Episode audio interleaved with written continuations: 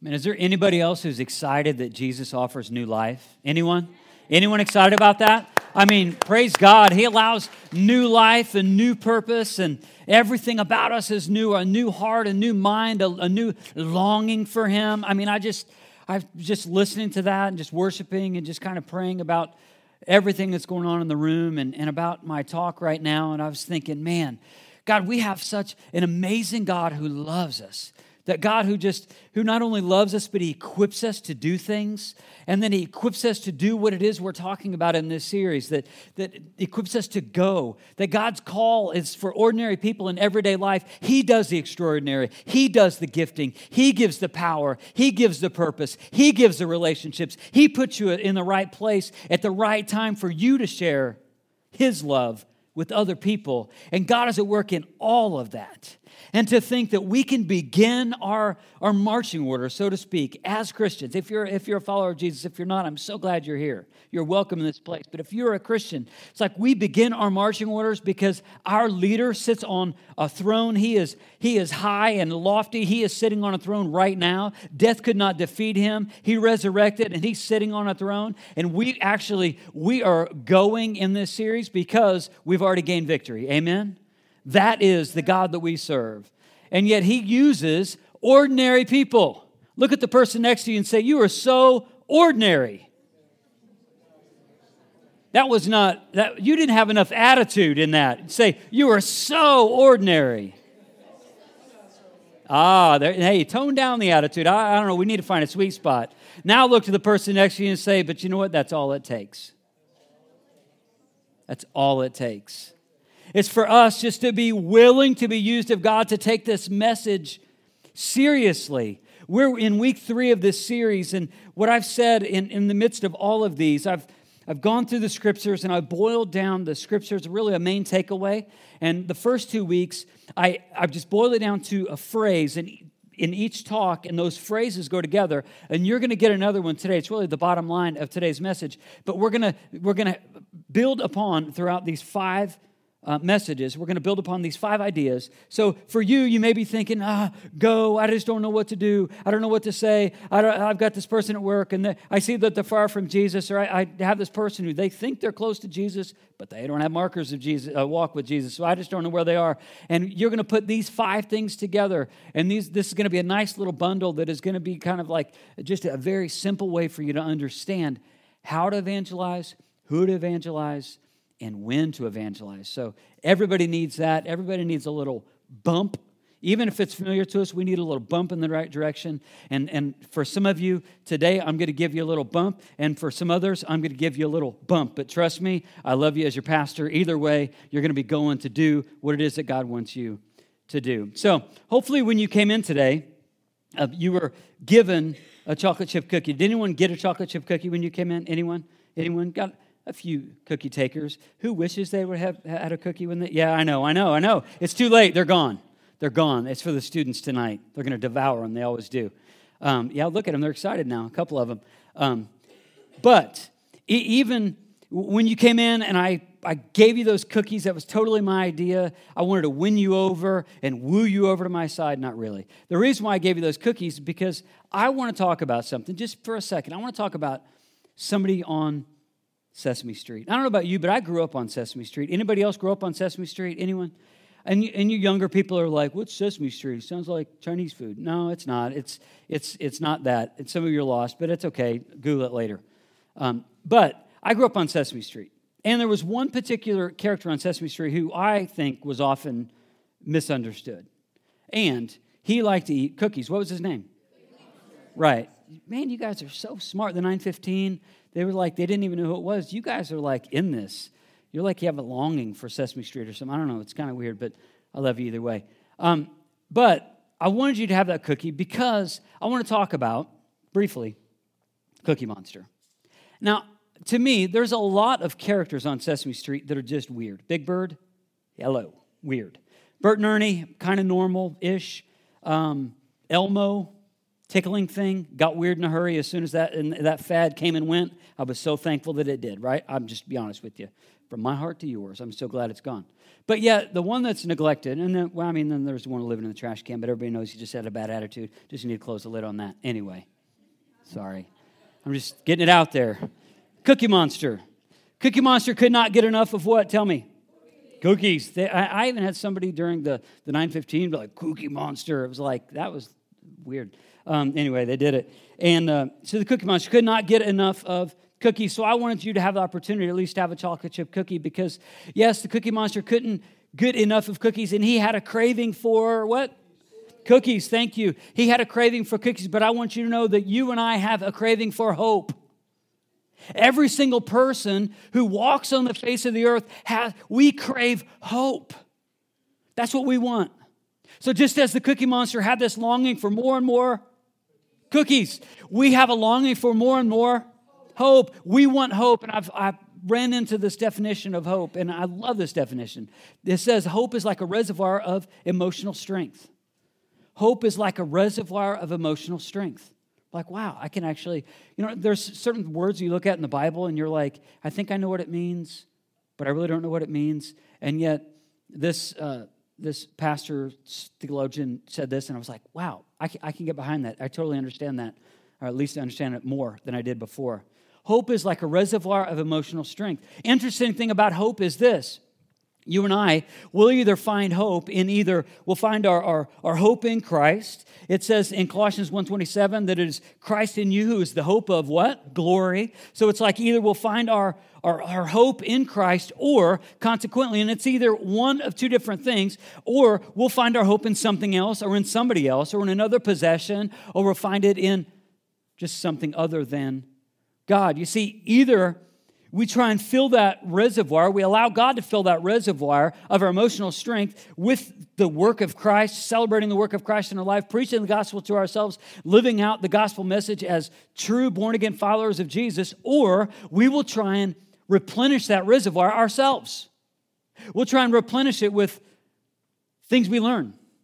And this is something that we can get so easily deceived about here in church. We can try and try and fill up that reservoir of hope with our intellect with, well, we just go through this Bible study, and I, I, just completed this Bible study, and I did this, and I was part of that group, and I was, I was in community group, and I, I've been doing my devotions where I just read the Bible and all of this, and, and those things aren't inherently bad, but unfortunately, what happens is we can get so caught up in just the knowing instead of the doing part of it, to where it's just like we know, no, no, no, no, and yet we're, we're counting on that to be our hope, our emotional strength. And, and I have to tell you, there, there sometimes is a clear disconnect from my head to my heart. Amen? What about your life?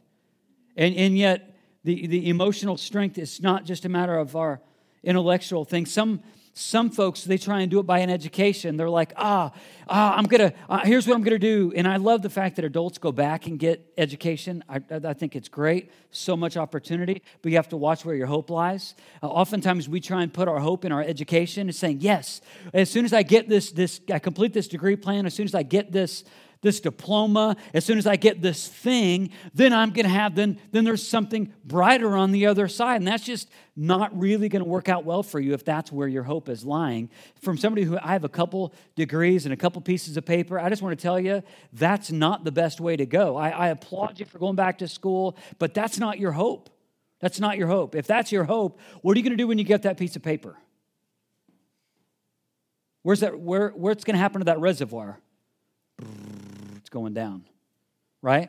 Because life's going to happen, it's going to deplete that, and you're not going to have hope. So some of us, we rely upon our intellect, some of us rely upon our education, some of us rely on just being good.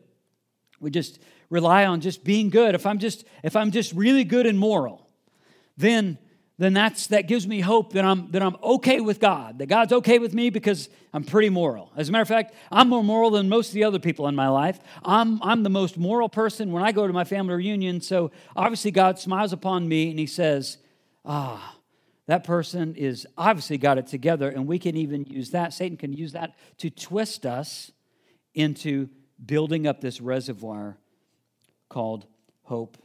And and then sadly also this happens too when we we we get fixated on a certain um, a certain time frame like it's we think well i'm just i'm i'm just building this reservoir because there's going to be one day when my life changes, where I, I get out of school, or, or he finally proposes, or she says yes, or we get married, or, or the kids move out, or my kids get out of diapers, right? It's like then we can kind of push off life, and what we're doing is we're actually pushing off hope to say, well, hope's coming, hope's coming, hope's coming, but what about now? And we're just displacing hope. We're just kicking it up the road. We're kicking it up the road until we get to the, to the next kind of phase in our life. And it says, no, then, then we can have hope. The gospel offers so much more than that. Than just waiting for one day, then everything, everything's going to work out, or you're going to get to this part in your life to have it figured out. The gospel offers more than that. So you can have this reservoir of emotional strength called hope to be filled. Because just like Cookie Monster, everybody craves hope. We, we all crave it. Some of us, uh, in, like I said a moment ago, in one or two categories, we either fill it with Christ, fill it with the Holy Spirit residing within us, or we fill it with self preservation, with self esteem, with self effort, with a bunch of things that we can try and throw in it and things that we can kind of control. So I just want, I want you to, to think of this. If you're losing hope Nine times out of 10, what you're doing is you're actually putting your hope in something other than God. There are those, those, those moments to where our hope kind of wanes, and, and God even allows us to kind of sit in a little bit to deepen our relationship with Him. Uh, that's, the, that's the one out of 10. But the nine out of 10, those are the people who have hope on a level of what just the things that they can control. And all of this if your hope is in self and your self effort, your self um, preservation, all of those things, your life is going to make sense to those who are far from God. If that's where your hope is, other people are going to look at your life and they're going to say it makes total sense because that's what they're doing too. You see, I think that, that Christians should be living such a life where other people outside of the faith, they don't understand us. I think that people should be looking at uh, people who are far from God, looking at a Christian's life, and they shouldn't be able to figure us out. They should, be, they should be scratching their head and saying, I just don't know. It seems like they're putting their hope in something different than me. Because I'm putting in my hope in the clothes I can put on my kids' back, but they're not consumed with that. I'm putting my hope in where I can send my kids to school, but they just don't seem to be concerned about that. I, I'm, I put my hope in where we can go on vacation and all the toys I can have, but they just don't be, they're just not that concerned with that. I'm, I put my hope in, in my popularity. I want to be known. I want people to know me. And it says, I don't know, those Christians, they just don't live like that. Our lives should not make sense to those who are far from God.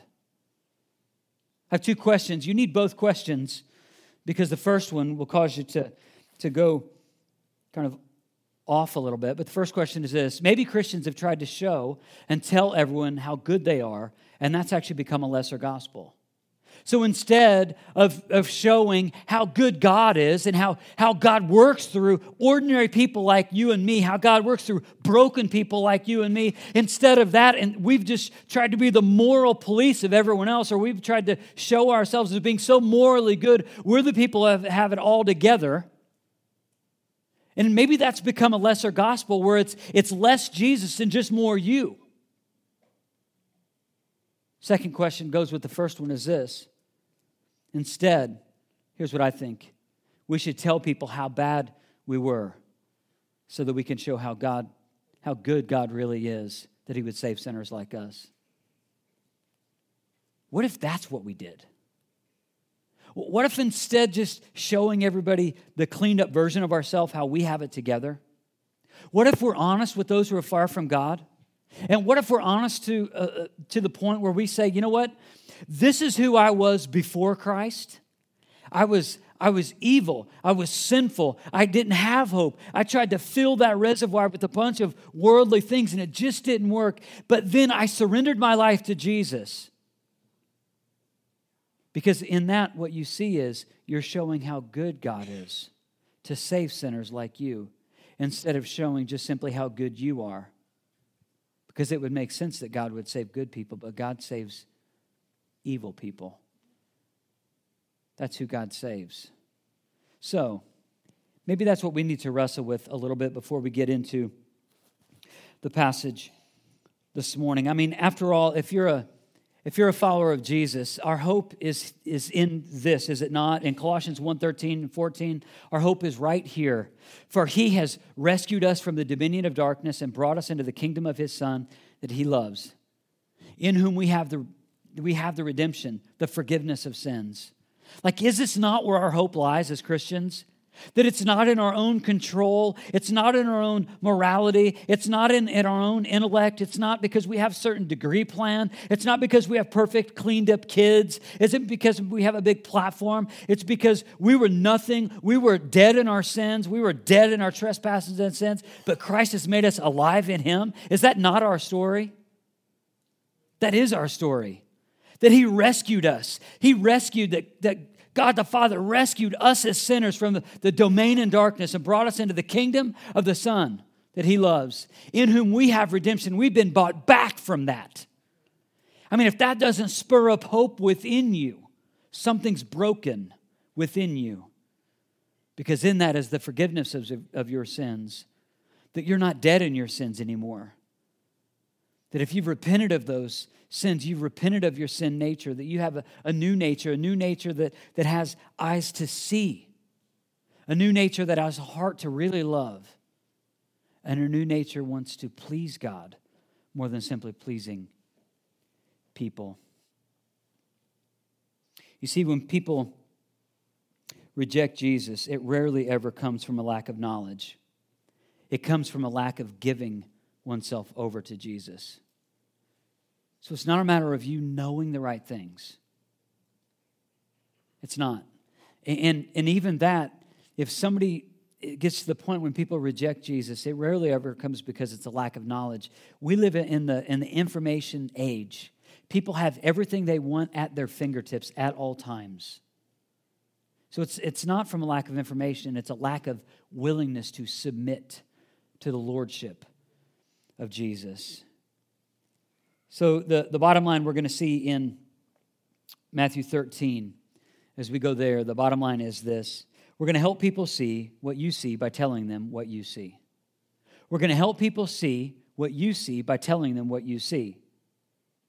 And we're going to, we're going to see at the end of this talk how the, the first three weeks go together, and this all makes sense at the end of this. But before we get into Matthew 13, I want to tell you what we're about to read and study together the three different parables that are mentioned here in Matthew 13, right here in the section we're going to read. Three different parables. And Jesus has a large crowd when he gives the parable, when he gives the first parable. And he, goes from this parable, and it's, and it's a great parable, and some of you have heard of it. And then he just quickly adds into these other two parables. And then at the end of our passage this morning, then he's going to explain the first parable. And all of these things that Jesus is using to explain the kingdom of heaven. And when Jesus would talk about the kingdom of heaven, it wasn't a simple location, as maybe some of you have believed. It isn't that you can just have eternity with God one day, someday. When Jesus would talk about the kingdom of heaven, he was talking about, sure, there's, there's a salvation that's rooted in Jesus, and, and Christ is the, the reservoir of our emotional strength, and he is our hope. He is that. But even in the midst of that, that we would live differently than then, that if we um, can live our life as a citizen of heaven, then that means that we would possess and we would cling to the promises of God that we find in the scriptures. So this wasn't just uh, of, of eternity this was also about day to day how to have a walk with Jesus, how to be a citizen of heaven, and how to be the, the, the best citizen of heaven is by claiming the promises of God in the scriptures. So we talk about the promises of God, and Jesus talked about the promises of God, but often in his parables, he talked about the kingdom of heaven.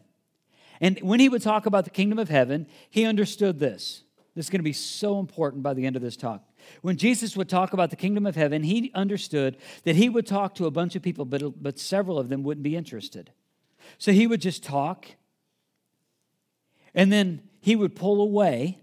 Often, he would pull away, and those who were curious about what he said, who were really interested in what he said, they would follow after Jesus and then ask the secondary question to get the explanation for the parable. And that's what we see here. So let's start a reading together Matthew 13, verse 24. Jesus told them another parable. The kingdom of heaven is like a man who sowed good seed in his field. But while everyone was sleeping, his enemy came and sowed weeds among the wheat. And he went away. When the wheat sprouted and formed heads, then the wheats, the weeds, excuse me, also appeared. The owner's servants came to him and said, Sir, didn't you sow good seed in your field? Where then did the weeds come from? An enemy did this. The servants asked him, Do you want us to go and pull them up? No, he answered, because while you're pulling up the weeds, you may root up the wheat with them. Let both grow together until the harvest. At that time, I will tell the harvesters first collect the weeds and tie them in bundles to be burned, then gather the wheat and bring it into the barn. He told them another parable The kingdom of heaven is like a mustard seed which a man took and planted in his field. Though it is the smallest of all the seeds, yet when it grows, it is the largest of garden plants and becomes a tree, so that the birds of the air come and perch in its branches. He told them still another parable. The kingdom of heaven is like yeast that a woman took and mixed into a large amount of flour until it worked all through the dough. Jesus spoke all these things to the crowd in parables. He did not say anything to them without using a parable. So was fulfilled what was spoken through the prophet I will open my mouth in parables, and I will utter things hidden since the creation of the world. Jesus begins this, this part of his teaching with these parables, explaining what the kingdom of heaven is like. And he, and he gives in, into the explanation. He digs into a little bit more, so I don't want to give it all away. But what I, I do want us to hone in on are wheat and weeds. Wheat and weeds. In their culture, it was punishable by Roman law for someone to, to go in and take weeds and throw them in a field that had wheat. Because when the seeds were down. They, you couldn't distinguish between the wheat and the weeds. And then, even as they grew together at first, you couldn't tell a difference. So, when Jesus is saying this to that culture, they didn't have pine trees all around them, they had wheat and weeds. So, because of the of, of the understanding that Jesus is talking about with the parable. At least they would know this part for sure. So he says, We want them to grow together. We're just going to let them grow together. Most, the most common um, believed thing that, that the weeds would be is a thing called darnel, D A R N E L. And when you would sow this particular type of, of weed, of course, it was indistinguishable between wheat until it actually bore its fruit. And then when actually it would show its fruit, then you would see what it was, but then it would be too late. So Jesus uses this, this parable, this illustration, if you will, talking about wheat and weeds. But what we're going to see is he's not just talking about wheat and weeds, he's talking about people. He's talking about people. But before I give all of that away, I want to ask you uh, a question, but the question is rooted in this verse. Matthew 7 16 says this. One of the, I think, the most clear teachings, certainly the best sermon ever preached from the Sermon on the Mount from Jesus himself. This is what he said. And this is what he would say about his disciples, or as we refer to today, Christians. He says, You can identify them by their fruit Christian, non Christian. That is, by the way they, what's it say? By the, by the way, by the things they know? By what church they're affiliated with. That's what it is. Oh, if they're not attached to a church, then they can be the spiritual ones. Is that what it says? What did Jesus say? By the way they act. Can you pick grapes from thorn bushes or figs from thistles? All right. So now here's the story. Uh, crowd participation time. You get to talk to the person next to you again this is a really good day. You get to talk in church twice. This is, and I, I won't even say anything about it. I'll just encourage it. So here's what I want you to do. I want you to look at the person next to you, and I want you to tell them what your favorite like vacation trip would be. Favorite vacation trip. Go for it. Favorite vacation trip. Don't be shy. If you're not talking to someone, I see you, just so you know. Favorite vacation trip. Favorite vacation trip. All right, all right, all right. You guys must have a long list. Did anyone say Hawaii? Anyone? Anyone? Anyone? It's just Jordan and I. Just Jordan. Oh, here we go. We're going to Hawaii. We're heading out. Tell you this story.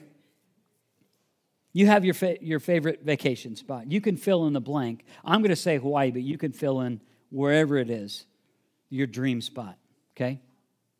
Say, for instance, that my family and I decided um, that we were going to go to Hawaii on a three week trip. Uh, I know, I know. That would be, that would be amazing. And we, we had set out this, we had this opportunity. It was just presented to us, it was really thrown in our lap. And, and yet we knew that we were going to be gone for three weeks. So then we would have to get somebody to care for our house and all of those things. So we do what we're supposed to, and we go to the Courier Herald, and we see that there's a young lady who says that she likes to, to house sit, and which is great because she says she's done it a lot, gives a phone number, everything's awesome. She's done it a lot. She has references, past history. I mean, it just it looks good on print, right? So we're set. So so we're, we're getting ready to, to go on this trip, and we talk to her, and she says, Oh, yeah, this is so easy. So I, I go out, and if you know me, this won't be a surprise. I make a 10 page long list of everything to care for about our house, those who are laughing or those who know. Um, so I go, I just write this 10 page long thing about our house, and maybe I would explain to say, Hey, um, just be careful because the guest bathroom toilet sticks. So you, you really want to pay attention to that so it doesn't just flood the, the place. So you want to jiggle it make sure because it sticks. And maybe for them, maybe for this, in, in I give this girl the instructions. Hey, I need you to feed the cat. Um, I, I, need you to feed the cat. Here's the food. This is how much. And the water. Take care of the cat and and the mail. Please get the mail. We get a lot of junk mail. So please go out to the mailbox and, and go out and just get the mail every day. Don't let it like build up and all of that. So we're kind of weird about that. So we want to get the mail in. She's like, okay, not a big deal. And I say, oh, yeah, yeah, yeah, of course, of course. I almost forgot. And the trash. Please, uh, the trash needs to be taken out by the curb on Tuesdays. That's when they get the trash. So I put this all in my list. And then I say, oh, oh, yeah, yeah. And the plants. Please take care of our plants. They're all named. We don't have plants, by the way. They're all named. We love our plants. We have zero plants in our house. This is totally unrealistic at this point. But um, so I go through and play, please water the plants. It's a big deal. And I give this big, long list of things. I, I just lay it all out there. For, there's nothing that should be even questioned. And we take our trip, and we're loving it. I talk Marla into taking a helicopter down into a volcano. She's scared, but she's with me. I'm her protector. We're praying the whole time that we don't die. And we make it out, out of the volcano. We go to the beach and we see the big waves. No, we don't dare get in the water. I mean, we're not fools. But like we see the big waves and we're like, oh, that's amazing. And we're in Hawaii, you know, and we're doing the whatever you do in Hawaii, like all that stuff. And we're, we're just living it up. And we've even gone so far, we've, we've put all the pictures ahead of time on Instagram. So you have Insta envy, and like you you think you you want to be with us, and we're just sharing all this, and like we're just having a blast, and you get to experience this with us. And yet, after three weeks, we're kind of bummed, and we come back to the house, and we're like, man, we had such a great time, like once in a lifetime. And it's, it's weird when we come home because before we actually get into the to the driveway, I look out and I see there's trash just strung all in the front yard. And that's weird. And then I glance over and I see the mailbox, and it doesn't just have a little bit of mail.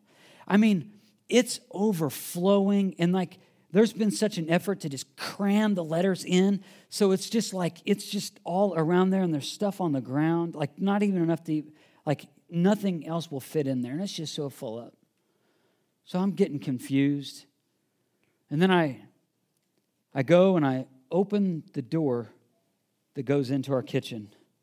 And I'm met with this rush of water over my feet that sweeps over my feet. And, and obviously, I'm concerned at this point. And then I, I walk into the house and I look through my kitchen window and I just happen to see like this fresh memorial from our cat. And then I look around and everything that was green in our house is brown and dead. And yet, the person who was house sitting, she comes from in the back of the house and she's so excited. She says, Thank you so much for giving me that 10 page, so that 10 page description of everything I needed to do. It was so incredibly helpful. You probably know where I'm going with this. You see, I could have given her all the instructions, and she could have said, Oh, yes, I've got them. But her words and her actions didn't match up. Her words and her actions don't match up. You can be so spiritual. Listen to me, listen to me, listen to me. Somebody needs this. You can be so spiritual and be far from God. You can be so spiritual and know all the right verses at all the right times, and you can be the most moral, superior person in the room and be far from God. You can think that that parable, when it talks about the wheat, that that's your life. And you can be so convinced that you are the wheat, but yet your actions would show that you are of the weeds. So Jesus, he talks about the wheat and the weeds.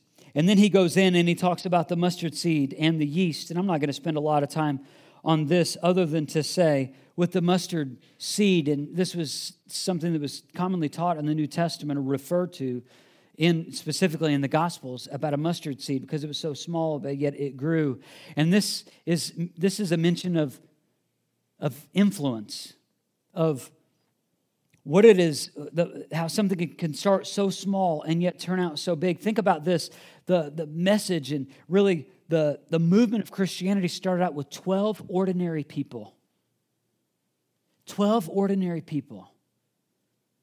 Just normal laymen. They weren't the educated, they weren't the super spiritual, they were like fishermen. They just worked hard, had smelly jobs, very ordinary. You may think that you're ordinary, but I want you to know you're exactly where God wants you to be. God can do extraordinary things with people who are just ordinary and who are willing to submit themselves to His work. Extraordinary things.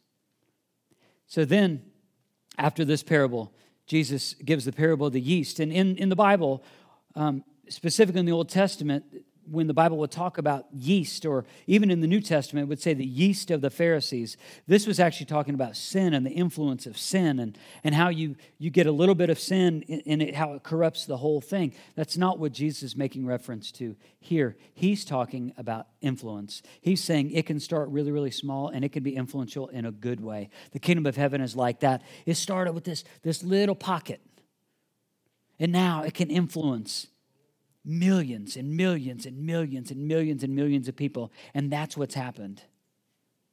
So you may think, what's so special? If you're far from God, you may think, what's so special about Christianity? I've, I've dug and found these things out. Years ago, Christianity birthed the first institution, the first institution for the blind.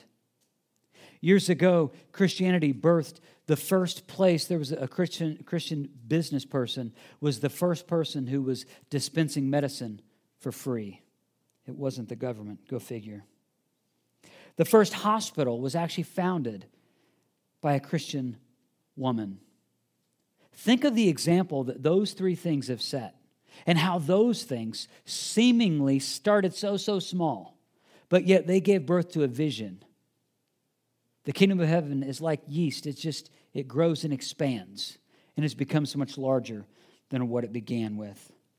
Now let's go into the explanation of the first parable, starting in verse 36. Let's read it together. Then he left the crowd and went into the house. Notice, He had a larger group. He went into the house. He gives the explanation to the smaller group, those who were interested in getting it. His disciples came to him and said, Explain to us the parable of the, we- of the weeds in the field. He answered, The one who sowed the good seed is the Son of Man. The field is the world, and the good seed stands for the sons of the kingdom. The weeds are the sons of the evil one, and the enemy who sows them is the devil. The harvest is the end of the age, and the harvesters are angels. As the weeds are pulled up and burned in the fire, so it will be at the end of the age. The Son of Man will send out his angels, and they will weed out of his kingdom everything that causes sin and all who do evil. They will throw them into the, into the fiery furnace, where there will be weeping and gnashing of teeth. Then the righteous will shine like the sun in the kingdom of their Father. He who has ears, let him hear. Jesus would conclude his teaching sometimes with, He who has ears, let him hear. And it wasn't just, oh, now you now you hear, but he's saying, no, now you understand and now do something with what I've told you. So in it is the implication of action, not simple knowledge. I'm not going to go through and explain all this parable because Jesus just did, and I would just be taking away from the clarity that he adds. I will say a couple things, though. Jesus at first was eh, speaking to a group of people who thought they were automatically going to heaven because they were of a certain ancestry. They thought because they came from Abraham, Isaac, and Jacob that they were in. Jesus was saying, even amongst those people, he says, if you're a believing Jew, you are of the wheat. But if you're an unbelieving Jew, you're of the weeds. So when he would give this explanation, it was scandalous because they thought they were automatically in. Not that far fetched from what happens today when people think they're automatically going to heaven because their parents were very spiritual. Or because their grandparent was their grandfather was a deacon.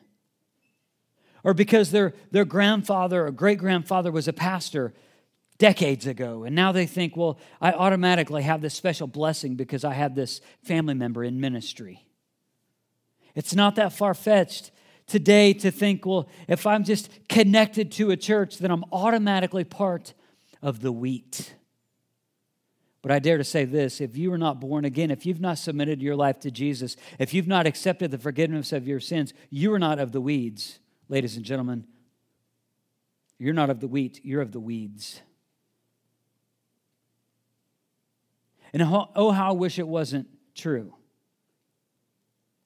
But when Jesus would say this, it was in so many ways scandalous because they thought they were automatically in, and Jesus is saying, no, no, no, no. The, the believing Jews are the wheat, they're in. But the unbelieving Jews are the weeds, and you're out. We see a similar dynamic happening in the church even today because the wheat and weeds grow side by side within the church. Look carefully at the screen. Oh, how I wish it wasn't true. Oh, how I wish that, that I could speak to you as if you were all the wheat. Like there's an eternity with God waiting for you. Oh, how I wish that I could tell you that everybody's saved, everybody's in if they're just a good person. Oh, how my, my, my heart longs to tell you that. But I will not tell you that and defy the truth of God's word. The truth is, the wheat and the weeds grow side by side, even within the church, even within this church, even maybe within this room right now. But there's a judgment. There's a judgment that's coming, and it's going to separate the wheat and the weeds eternally. Where are you? Are you of the, the wheat that will be gathered and spend eternity with God in heaven? Getting to live the abundant life that we see in John 10 10, we can live that now. Possessing the promises of Scripture now. Or are you of the weeds? Are you of the weeds? Jesus would talk about who controls the weeds. He would talk about that in John 8 44. The Apostle Paul would mention that also in Ephesians 2, who was actually leading the weeds. And the person who is leading the weeds is Satan himself. The person who is, um, who is, who is of the weeds, they are doing Satan's bidding on earth, even today. Oh, how I wish that I would, I would just be able to guarantee you that your hope is in Christ and that you're in. But I would be lying to you. Because I believe firmly that some of you are of the wheat and some of you are of the weeds. And they may be growing side by side. And you may, we may be able to bluff our way for now. You may be able to bluff your way with the people who are around you. You may be able to go decades living a lie. But there's a judgment that's coming. And that judgment will separate the wheat from the weeds. And the wheat will be gathered, and they will spend eternity in heaven with God. And the weeds will be gathered, and they will spend eternity in a real place called hell, facing their ultimate demise. Are you of the wheat or the weeds? Settling into our application point, then I'm going to cycle back to the wheat and weeds. I want to help you now to be able to differentiate, even within the church, within your relationships of uh, the wheat and weeds, looking for those markers we talked about in the last series of who, who do I think is a follower of Jesus, not passing judgment, but Jesus said that you will know them by their fruit. They're either wheat or weeds. So, when it comes to sharing Jesus, a little help is this. When it comes to sharing Jesus, look first at those who are interested and who are putting their hope in something other than God. If you want to know, well, who is it? How can I know if somebody's far from God? See if they're putting their hope in something else other than God. And then also, look for somebody who maybe is interested. That's what Jesus did. He had the deeper conversation with his disciples who were interested in getting clarification about the parable. Three quick takeaways is this Jesus didn't tell everyone everything. Instead, those who were more interested, he told them more. And lastly, he invested the extra time where there was more potential. Jesus didn't tell everyone everything, nor does he expect you to tell everyone everything. Jesus understands the limitation of time you have, the limitation of influence. So seek out the person who's more interested in the gospel. Start there. And invest time there when you see that there's more potential. Now, the connecting point to the first two talks. Week one, we said this don't expect or assume that people will see what you see. Because if somebody's far from God, they are spiritually blind. They, cannot, they simply cannot see what you see. That's what it says in 2 Corinthians 4 4. They just cannot see what you see. Last week, we added in help them to see what you see by watching what you do. Now they're observing your life. As you are the non anxious presence in the world, they're observing you. They're observing. Are you, are, are you freaking out when the world's freaking out? Or do you have a peace with God? Are you that non anxious presence in the calm of the storm? And then the bottom line for today is this help people see what you see by telling them what you see. So you help people to see what you see by telling them what you see. So that they understand the hope that you have that is rooted in Christ. That He is your reservoir of emotional strength. That you've taken this message of going seriously. That you recognize that the world is separated into two categories. There's there's no ambiguity. There's no middle ground. There's no, well, what about this? What about this? He says, no, the world, the people of the world are separated into two categories the wheat and the weeds. And when we live with that mindset, we not only will, will live our life with greater purpose, we'll understand. We'll understand something so important about the people around us that they're going to spend eternity somewhere. And maybe part of your story is sharing your story with them so that they can find themselves in the middle of the storyline of God. So I want to ask you a question before we go, and, and it's it's a very upfront question. And in these in these moments, we, we always look for we look for a loophole, we look for a way out, we look for what feels good. And I can't give you that. When Jesus taught this, this parable, he, he mentioned the wheat and the weeds. And you, ladies and gentlemen, are in one of those two categories. There's no third category. So I want to give you an opportunity to respond to the finished work of the cross of Jesus. So maybe maybe you've been faking it for a long time.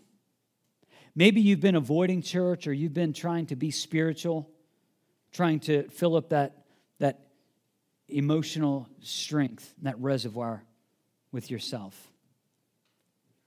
But I want to give you an opportunity to, to begin a new journey with Christ today. So I invite you to pray with me, please. Father God, I, I thank you that we can truly have hope in you. And that when we have hope that's rooted in you, in the gospel message, it empowers us to be your hands and feet. It encourages us to, to claim these promises for ourselves. God, it, when we have that hope, it brings us together in community. When we have that hope, we, we share our lives with one another and we find a commonality that the world just can't see. And God, for the person who is here and who's listening. And maybe they're troubled, like internally, they're troubled. They're troubled because maybe for the very first time that they thought they were of the wheat, but now they know they're of the weeds. And they've been confronted with their situation. God, for that person, I pray that you would give them a boldness and a confidence and a humility to come and see me after this service. Jesus, that, that I would do the same thing that you did. You gave the information to the masses, but you gave opportunity for deeper conversations afterward.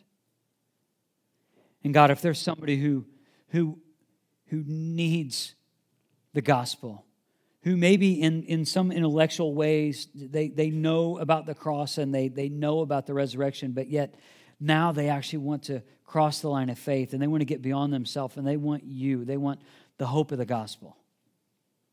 God, I pray that you would give them courage, give them strength, give them humility to come forward and to make things right. And Father, I, I pray lastly for the person who's listening, who's going to take this message of going seriously who is clinging to these takeaways. They're thinking, yes, I've got this coworker that's lost. I've got this family member that's lost. I've got this spouse that's lost. I've got these kids that are lost. I need to be looking for opportunities. God, I pray that you give them opportunity. And I pray that you give them the mental clarity and you give them the Holy Spirit of God to meet them in those moments so they can do what they're being led to do. Thank you, Jesus, for loving us first. Amen. Amen.